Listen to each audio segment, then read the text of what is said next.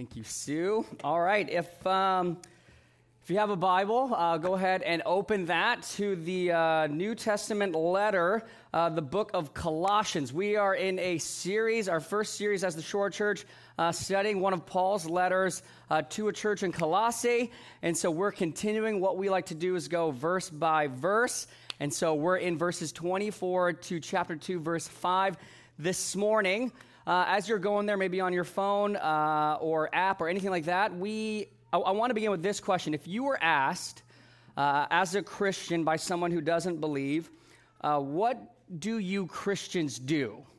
You know, like if you were just asked by someone who is totally new to Christianity and said, "So, so tell me, like, what what do you guys do? What, what makes your uh, purpose, your life, different than everyone else's? Like, tell me about that." H- how would you answer them? If you were asked, maybe on a one on one, you know, in coffee with maybe a new Christian or someone who's just been struggling in their faith, and, and they just asked you, hey, like, I've been thinking about this question. What is it that God uh, is wanting to do in my life? What is God wanting to do in my life? What would you say to them? As we come into this passage, I'm really excited because Paul, he is going to reveal to this church in Colossae two answers to those questions. And so that's what we're going to look at. We're going to look at this big question what is the Christian toil? What, what, is, what does it mean to be a Christian? What should uh, your life, your faith be about? And then, second, wh- how should we concern ourselves as believers? Like, what should be our greatest drive, our greatest passion? Now, if you are not a Christian, maybe you've been invited by a friend, really glad you're here. By the way, my name is James, one of the pastors here. Glad you're here. Uh, this will be a great Sunday for you to just get a window into what marks a healthy Christian, what marks a healthy church. Um, th- it's also a great window for you to understand what your friend is going through in their Christian journey.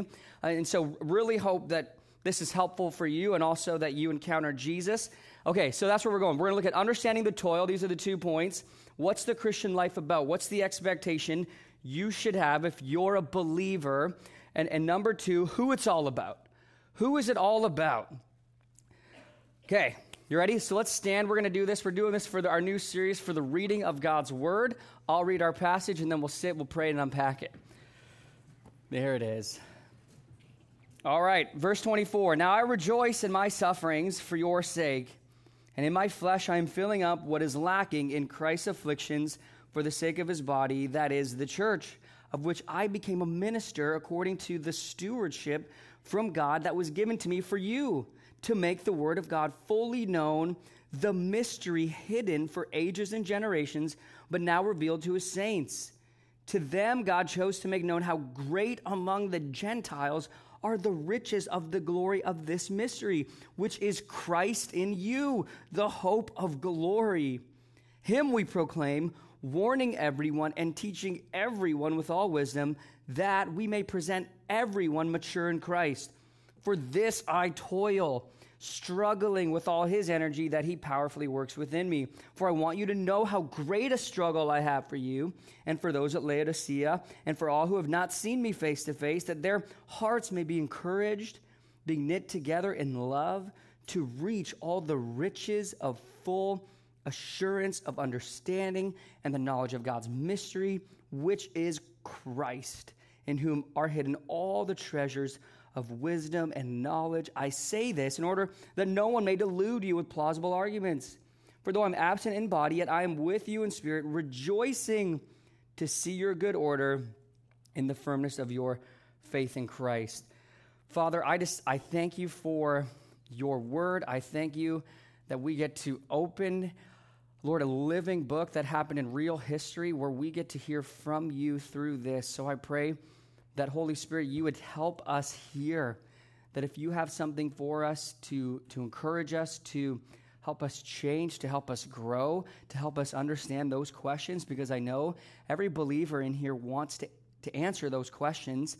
And so I pray that you would help us. I pray we would, we would be excited, that we would get to mine this passage, that we would be excited about pulling it down into our lives. So I pray that you would help me teach, and I pray you'd help us uh, want to learn and hear from you. And I pray if there's someone here who's not a Christian, that you would help them understand Christianity very clearly. In Jesus' name, amen. Amen. All right, you may be seated. So, number one, understanding the toil. Let me just say as we get into this, the Christian life is a toil, okay? It's hard work. We can't read this passage uh, you know, with, with, without seeing the emotional exertion, the dedication, the drive, the devotion, the convictions, the sweat, the struggle that marks the Christian life. A life of living for Jesus. I mean, just notice, I'll highlight again some of the emotional language. In verse 24, he says, I rejoice in my suffering. I mean, there's a real emotional springing in his heart in what he, the suffering means, in what his suffering is going to do in others. Okay, verse 29, he says this For this, Christian maturity, says, For that, I toil. That word just, you know, it just means wearisome labor unto extreme fatigue. The next word in that verse, struggling. L- literally, means to, to strain, to get intense. It was a word that they would use of boxers in the early days, of fighting, of a mentality. I'm struggling. And I say this because too many Christians, and, and, and sadly, I find myself at times being one of them, either have no toil in their love of God, in their love of others, there's no drive, there's no hard work, there's no focus of intensity to get Christ, there's no sweat in pursuing Him, helping others know Him, there's no war in just hating sin and wanting to fight those inside desires that the Bible calls the flesh. There's no just drive, or, and this is why this passage is really helpful for us, too many Christians are toiling and struggling for the same things the world is, and oftentimes are confused when God's not getting them what they want. Right? What they're working towards, their agenda is not His. So when you talk to them, they're often frustrated. Like, I thought I was serving you, and I thought I was doing this for you, and things aren't going well. Okay, so this is why we need this passage today. We want to understand, this is my goal for us today. I want us to understand the toil of what ministry, being a Christian, will be like. So here's your expectations. If you're a Christian in the room, here's what to expect. Okay, here's the first one under this title Understanding the Toil. It won't be easy peasy. Okay, easy peasy is what people are saying these days. So I'm relevant, you know? I'm relevant. Oh, he's really relevant. I say that. I say easy peasy. Okay, so it won't be easy peasy. It just won't.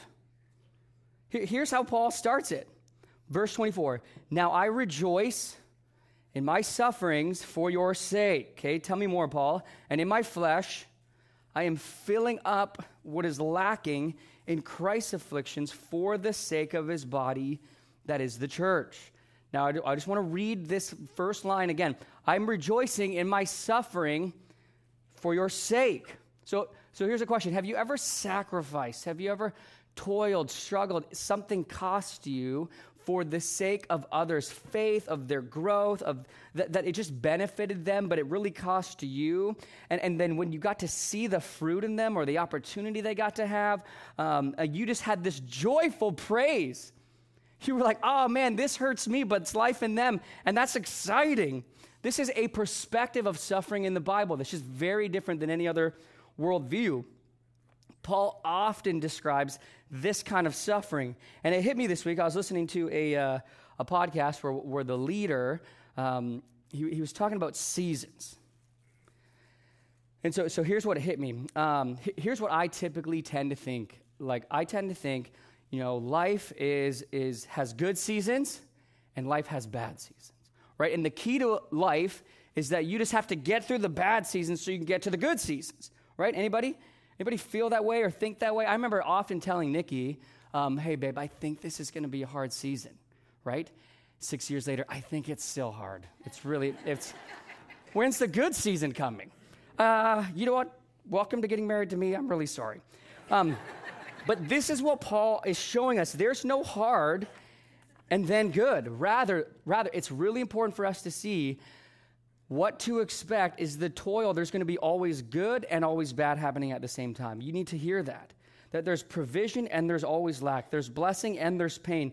And both of these are happening in the course of life. Rejoice and suffering. It's the Bible's language, okay? In Matthew 5, Jesus on this, he says, Blessed are those who are persecuted for righteousness' sake, for living a Christian life, for having a walk that wants to follow Jesus, as well as he said, Blessed are those who reviled or are slandered or falsely on his account. He says, Rejoice and be glad, for your reward is great in heaven. In Acts 5, 41, when, when they took some in the church and they beat them, and I mean like hit their legs and their backs, like this would have hurt them. Um, we read this in Acts 5. Then they left the presence of the council, rejoicing that they were counted worthy to suffer dishonor for the name. So we rejoice in, in, in different kinds of Christian suffering because we believe there's something more important, more precious, more valuable than our physical comfort, my convenience, as we pour ourselves out for the gospel. Namely, what is it? The glory of his name.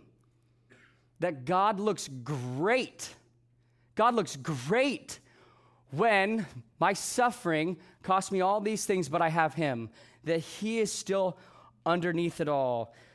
And let me just say this if you don't have in the streams of your faith an awareness of His grace and what I'm talking about to see down the river of your suffering, that there's a spiritual lake of glory. Um, like if you don't have the long view of suffering in light of the eternal fruit, what you'll end up with is a heart confused, uh, brewing all kinds of bitterness, where God seems um, like He's out to get you and, it'll be it'll be confusing because you'll you'll be like I I pursue you I do this I'm trying to live a Christian life and I just keep getting hit and hit and rejected and pushed out and it, it just it feels like you have betrayed me. How many of you you would say this is where you are this morning? You're like James. To be honest with you, I didn't even want to come today. I didn't. And I, just, I don't need to hear another go live for God message. I don't, because uh, you, you, don't know you don't know how I don't see him in my life. And, and I just want to point something out here. Hey, that is a really hard place to be. Like, and that's a very real place to be. So I'm not, I'm not minimizing that.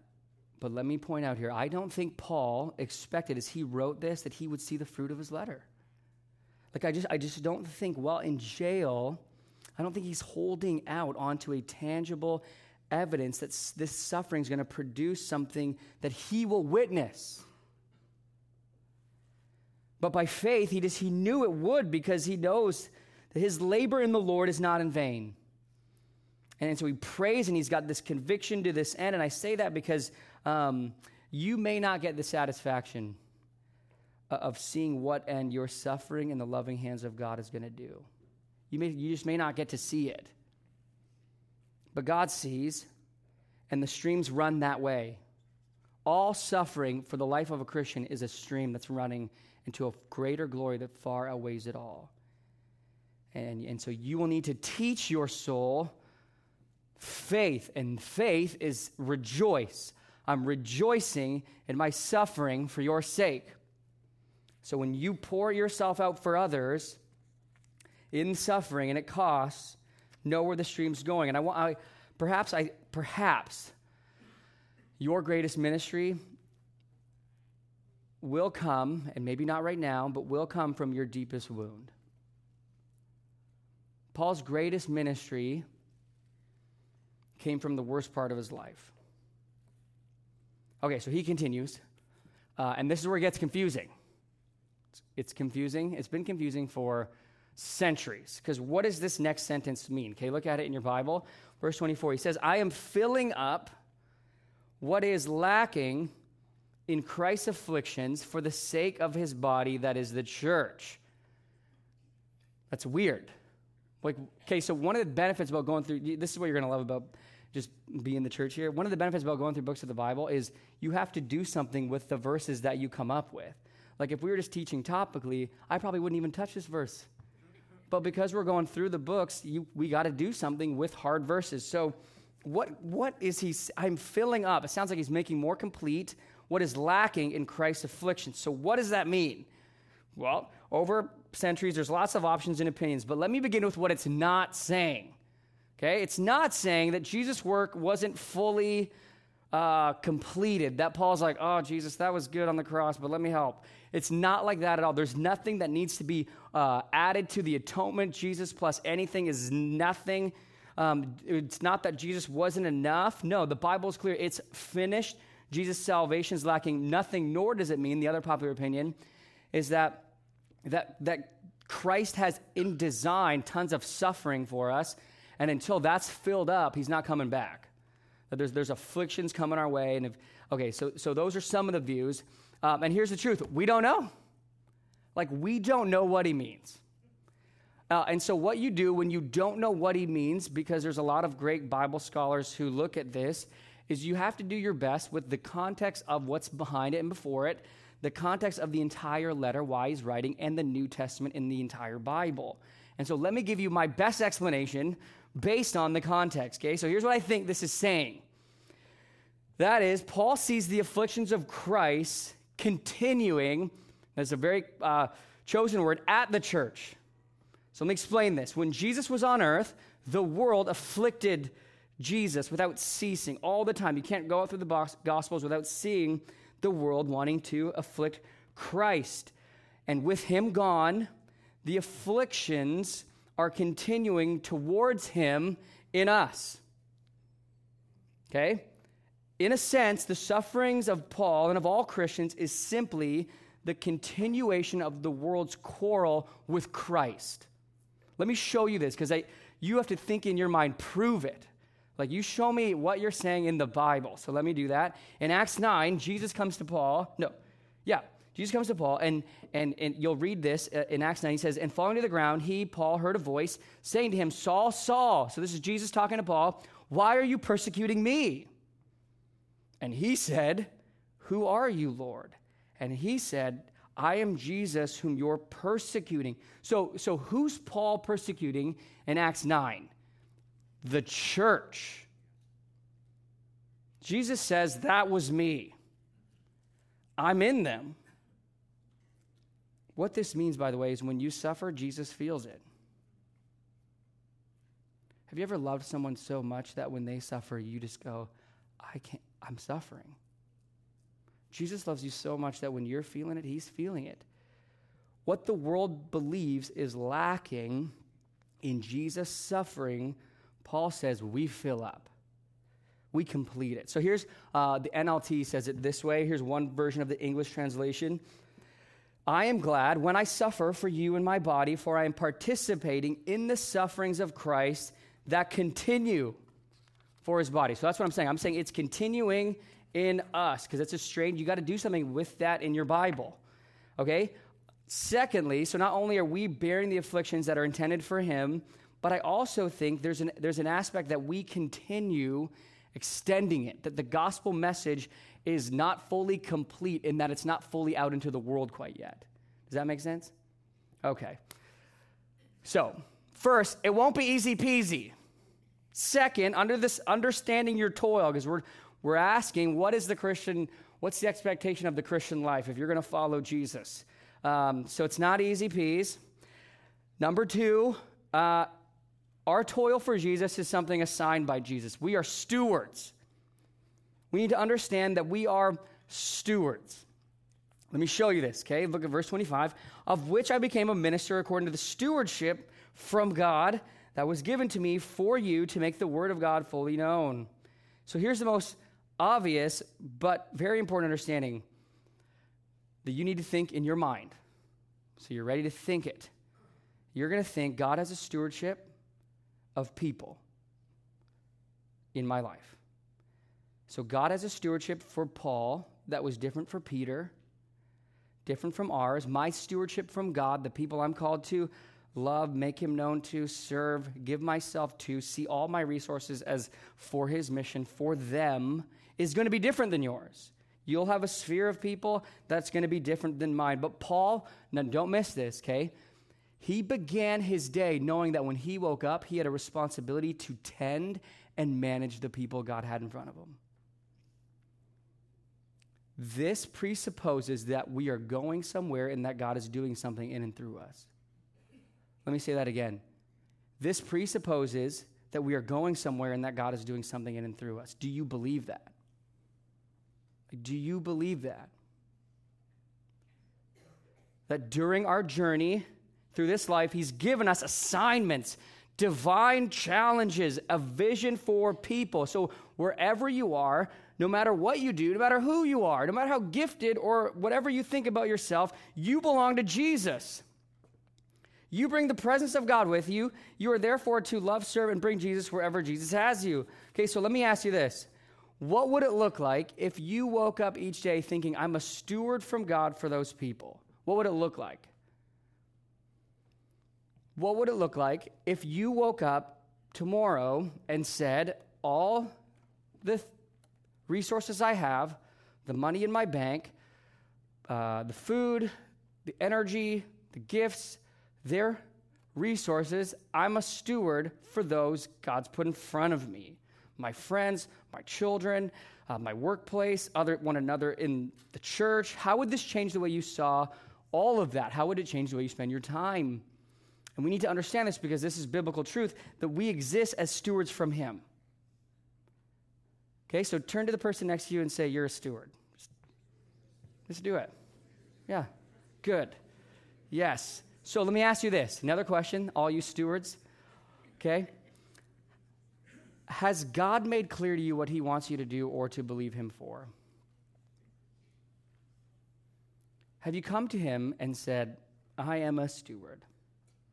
Have you?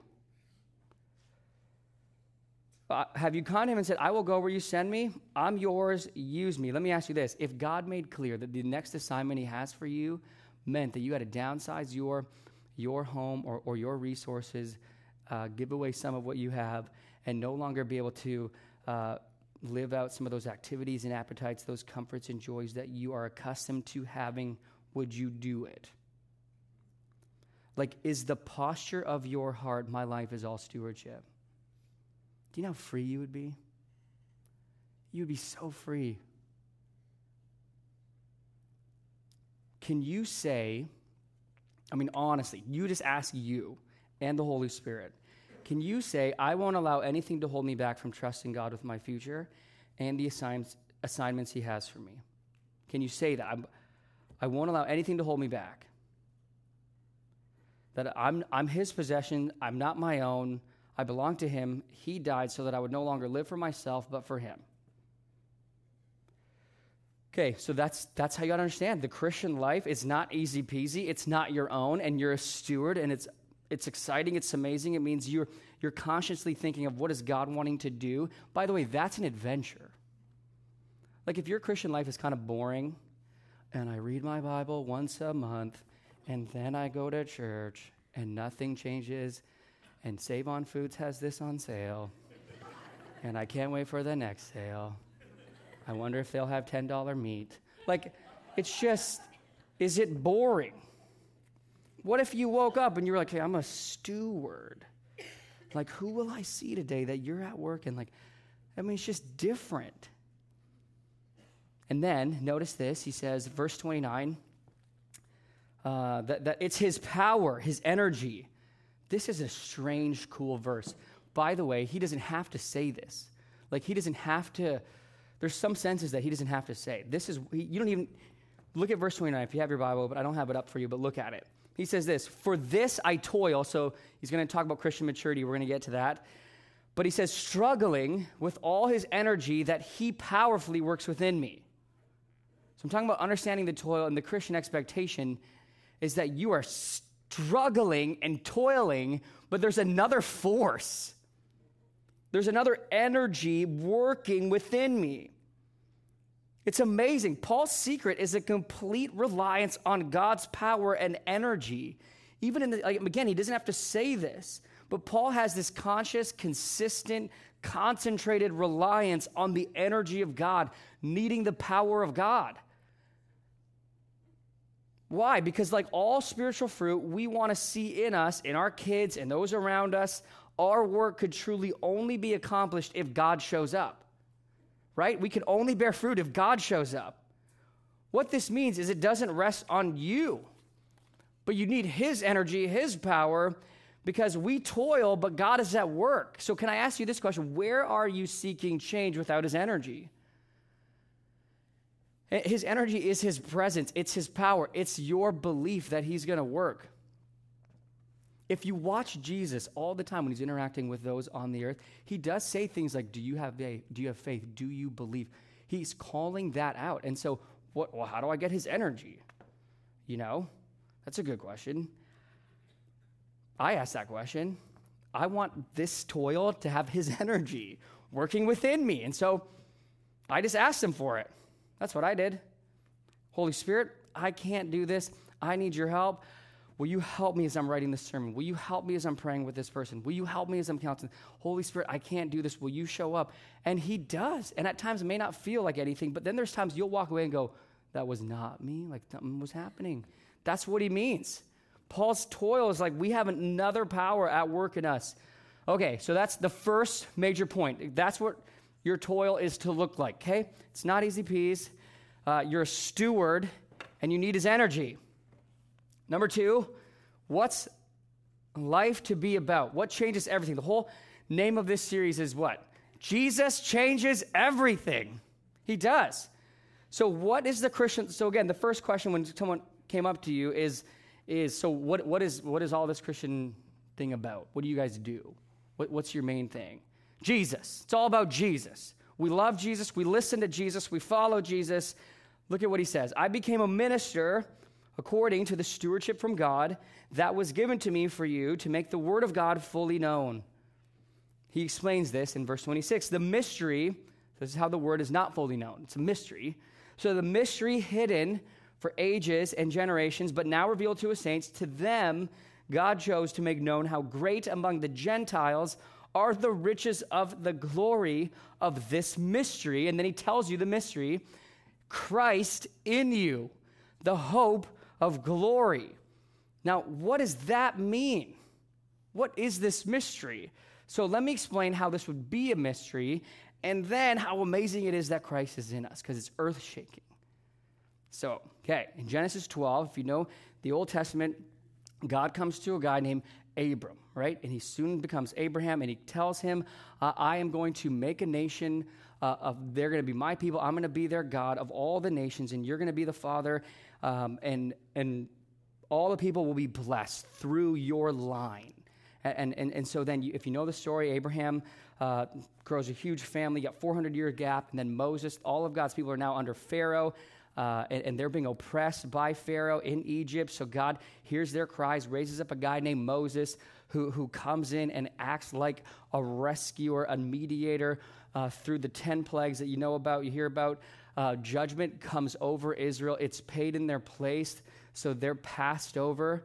Blood represented that their sin was covered by another, and they come out of Egypt, but because of their disobedience, they get put into a wilderness where then God rolls out the law, the Ten Commandments. And he just says, Here's how I've designed the universe to work. Here's how you're going to get life to the full, life with me. Here's how our relationship's going to thrive. And yet he knows they're born in sin. And so when they see that law, they're not going to only go, okay, well, I can't achieve that, but they're going to feel the guilt and the weight of disobeying how things are. And so, what does God do? He rolls out a sacrificial system where they're going to understand they need atonement for their sin. It's all going to be pointing to this mystery that's going to be revealed. And then during that time, God doesn't leave them, He dwells with them. How does He dwell with them? Do you remember? Tabernacle or a temple. And so, you have in two epochs of Israel's history, the tabernacle. And what the tabernacle did is it would travel around, it would move to different nations. Why? So that the nations could see the God of Israel and want to come in and praise him. So there was always a heart to go out to the nations. And then you got the tabernacle, which was in the center where David was, where, where the temple where people would come to meet with God. So, so follow me here. They're waiting for a Messiah. God promised in, through Abraham there would be a Messiah. But their question is, is how will this work? Because if the promise is that, that all of God's people will have uh, the presence of God with them, where will he be? How will that work? How's it, how is the presence of God and the Messiah going to come? Well, maybe it'll be through this big military thing, and the Messiah will come and knock out the nations, and there'll be one place. And so they're just, they're not understanding how God would um, come and, and, and live with them and be with them. How is it going to work when the Messiah is a moving tabernacle? How is it, this whole thing going to happen? So, then the mystery of God is revealed. What happens? Jesus Christ comes and he's the Messiah. And after he uh, pays for sin, rises from death, something amazing happens. What's that? Well, in Acts, Peter speaks up and he says, There is forgiveness from God in Christ Jesus because on the cross, Christ paid, died, and rose again for you so that when you have him, you're accepted and forgiven. And they're like, that was the Messiah. And they believe in him. And what happens? The Holy Spirit comes into the Christian. So there's no longer a temple or, or a tabernacle. Now Christ's presence is in them. They now have Jesus living in them. That's how God's going to dwell with them. How? In his people. Then, not only in that, but you have the Spirit just exploding the church. Hundreds of Jews are being saved, 3,000 in one day. And then you get into later in Acts where this guy named Cornelius, who was a God fearing Gentile, comes to the Jews because he's hearing what's happening with the Holy Spirit, and God saves him. He saves a Gentile. And then they're all freaking out. So, what they do is what church people do is they get together and they have committee meetings. So, they went and had a huge committee meeting and said, Hey, should the Holy Spirit come to the Gentiles? You don't decide that. The Holy Spirit does. And then all of a sudden, you have this vision from Peter of God including everyone, and the Gentiles now have God the Holy Spirit in them, Christ in them, because they believe the gospel. That's the mystery. Jesus in us. The actual present presence of God can go into the whole world because he's going to dwell in his people, and no one saw that coming. That's why it was a mystery. So, so follow me here. God in us, the hope of glory, is so wonderful, so glorious, so astounding because what Paul is saying, think about this with me, is what Jesus has done, what Christ has done, was not, and if you're not a Christian, you need to hear this because you can't become a Christian without it. It's not external to him, meaning the gospel is not an idea to be believed, but it was an actual presence inside of him. So follow me here. God the Father delights, loves, has favor on you, and can never be taken away. How do you know that? Because Jesus is in you. You're His. His new life is your new life. His perfect obedience is your perfect obedience. His death is your death. His resurrection is your resurrection. Paul says, You've been crucified. You're not you, any- you anymore. You're new. So, so look, look right at me. How do you know you'll make it to heaven? Because he did, and he's in you. How do you know you'll be accepted before God? Because he was accepted, and he's in you. I mean, just how do you know you'll have resurrection, the forgiveness of sins? And all of that's true because it happened to him, and he's in you. Everything that is Christ's is ours. For he is in us the hope of glory. And let's be clear this passage, as he goes on in verse um, 3 of chapter 2, he says, In whom are hidden all the treasures of wisdom and knowledge, which is Christ. One commentator put it this way He is our glory. Being with Him, to know Him, to see Him, to relish and enjoy God for all that He is, is what we long for. It's Him. Jesus says to His disciples in John uh, 14, He says, Let your hearts let not your hearts be troubled. Believe in God, believe also in me. And then he says, In my Father's house are many rooms. If it were not so, would I have told you that I go to prepare a place for you? And if I prepare a place for you, I will not, I will come again and I will take you to, what is it? Myself.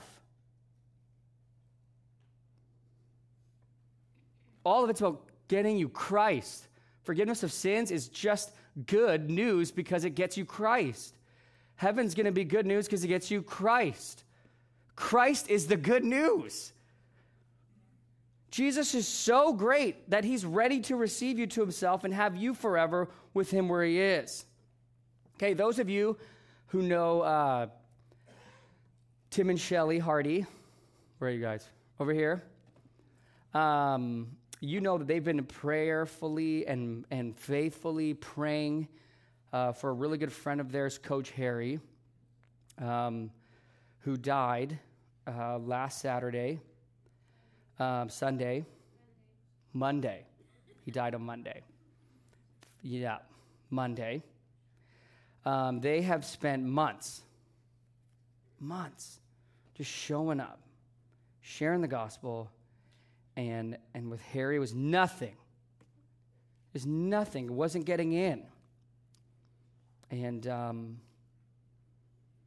and I know if you if you're in their community group, you've been praying for weeks. And and I've I remember one time visiting Harry with Tim and just sharing the gospel and trying to help him understand what resurrection would mean and and just nothing. I remember just telling Tim, he can't hear us. And then there's, there's, a, there's a strange verse in 1 Corinthians 4. It's like the God of this world has blinded the minds from unbelievers from seeing. They just can't, he couldn't see it. And there's nothing we could change to the message. And I just told him, like, you're doing an incredible job. You're an amazing friend. And then it was really interesting. Uh, it, then I guess it was Thursday when I visited him with him, or Tuesday. But, but the week before he passed, um, we went and hung out with Harry and it was very interesting. He said, one of the things I, I, I don't want to believe, why? Like, just why? You know, like, what would, what would make you not want to believe in all, all the things? So we made it clear again what the gospel is. Because um, he said, I, the reason you guys want me to have the gospel is because you want me to have eternal life, and I don't want to die yet. So if I believe, he'll take me. And I, and I remember just stopping down going, um, man, I get that. I mean, if that's the only reason you want Christ, the only reason you should get Christ is that we believe that you'll go to heaven. And that's great. I mean, that's true. I mean, that's worth it. But for him, the present reality of lose, losing his family, if he believed, was way too painful. So he, he didn't want to want to believe. And then we just said to him, don't believe in Jesus because he gives you eternal life, though he does. Don't believe in Jesus for that. Like I said, I, I remember saying to him, um, Harry, believe in Jesus because there's no one like Jesus. There's no one more loving than Jesus. There's no one more beautiful uh, than Jesus. There's, there's no one that you exist to worship more than Jesus. Um, you should believe Jesus because he died to have you, Harry. Like you should believe in Jesus because he wants you, he loves you. He died for you, not to get some charts in heaven. You're not like a number to God. He's like a loving father, and he wants you to have a relationship with him because Jesus is great. So if you're going to become a Christian, don't believe because you'll have eternal life, but believe because you haven't had the greatest relationship in the universe yet, and that's in Jesus Christ. And then we just prayed for him to that end, and and um,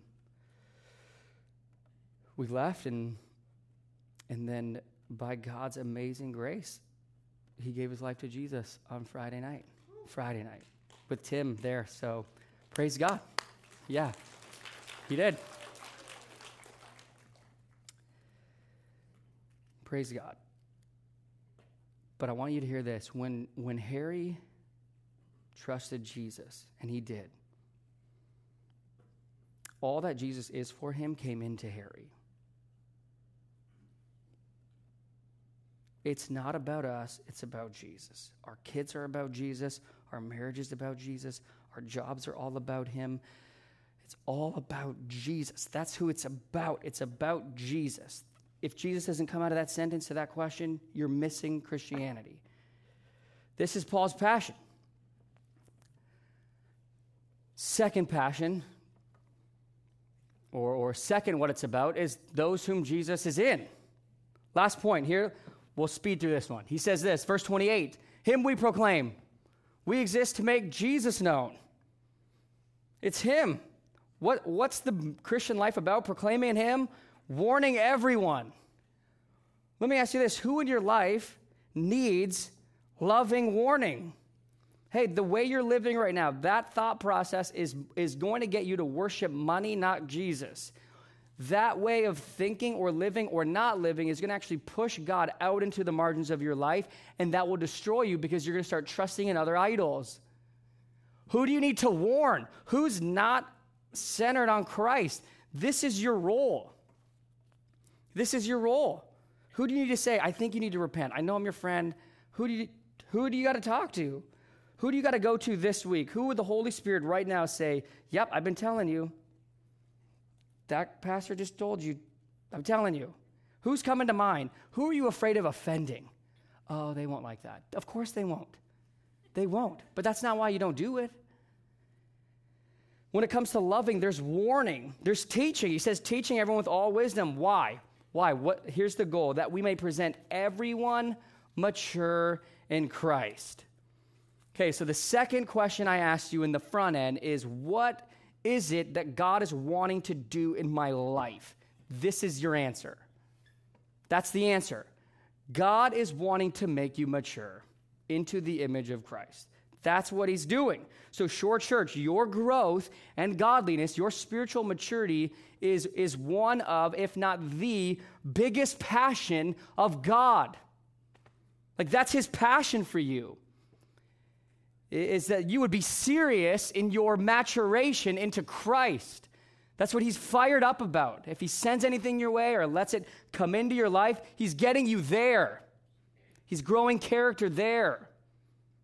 That's why Paul says in Romans 5, consider it pure. No, uh, Romans 5, like we suffer so that you would have character. Character produces hope. Hope produces perseverance. Perseverance, it goes on to character.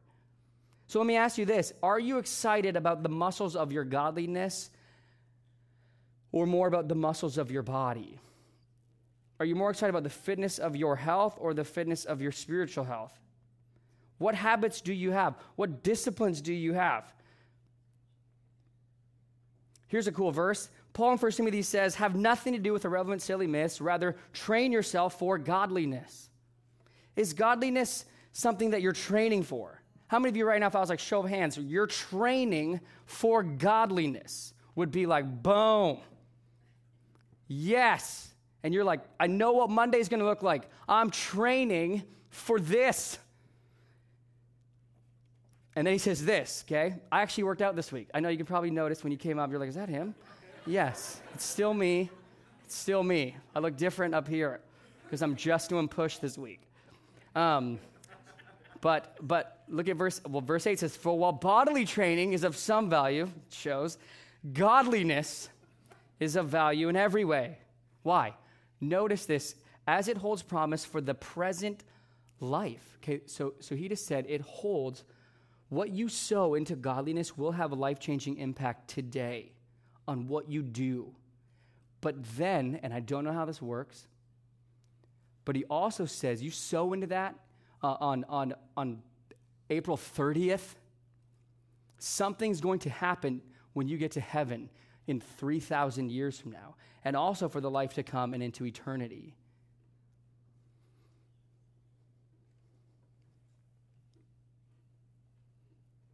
And, and you got excuses. And they're going to look foolish to God when you get to heaven. Your excuses to not sow into godliness, you'll just know when you see him face to face. You'll be like, I don't have an excuse.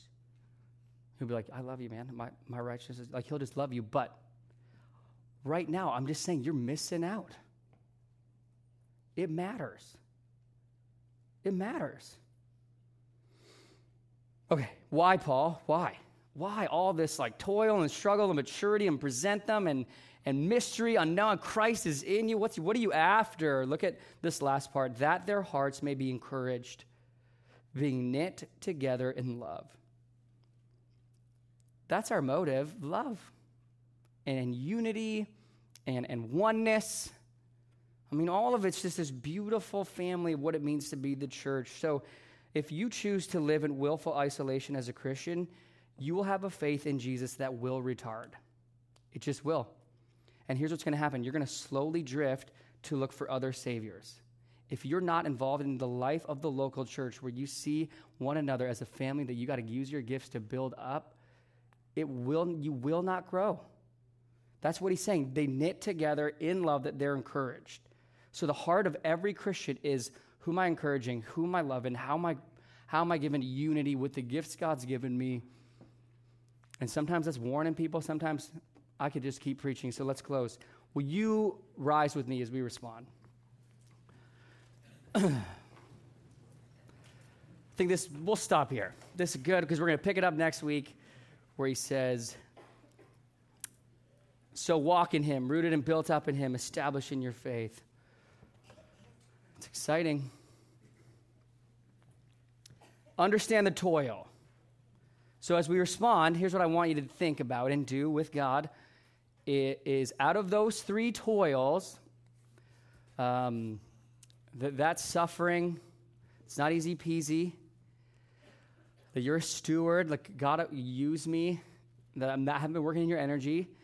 One of those, I want you to come and I want you to talk to him about it. I want you to respond to him. I want you to at least take whatever he put on your heart and take one and just you pray about it, lift it up to him, and then and then secondly, where he has not been a, a pursuit and wanting to see growth of godliness, where you're mature in Christ, where you haven't been faithfully walking in his word, just go, will you help me in that? Like I don't have I don't have the energy and the, but will you just help me, God? Help me. I, I want April 30th to count spiritually, and I want to be used by you. Will you have that conversation with him? Can we do that? Okay. Um, and, and then what we're going to do is that we're actually going to physically uh, partake of what he just said spiritually. So he just said, Christ, which is the which is the body representing his body, and all that Christ has done for you. Your sins are forgiven. You're accepted before the Father. He says that this Christ dying, dying for you, where his blood was shed, is in you. So now it's physically going into me. That's the symbol. So when you're a Christian, you come when you're ready and you partake of Christ in you, the hope of glory. And just praise him as we sing. Let's just praise him. There'll be a prayer couple here, and then Sue will close our time. Let me pray. Father, thank you for today. Thank you for your word. Help us, Lord. We can't do this without you. We want our lives to be an adventure. We want to think your thoughts. We want to have your passions. We want to struggle and toil with the right things. And so, Holy Spirit, I ask that you'd help us respond. In Jesus' name, amen. Come when you're ready.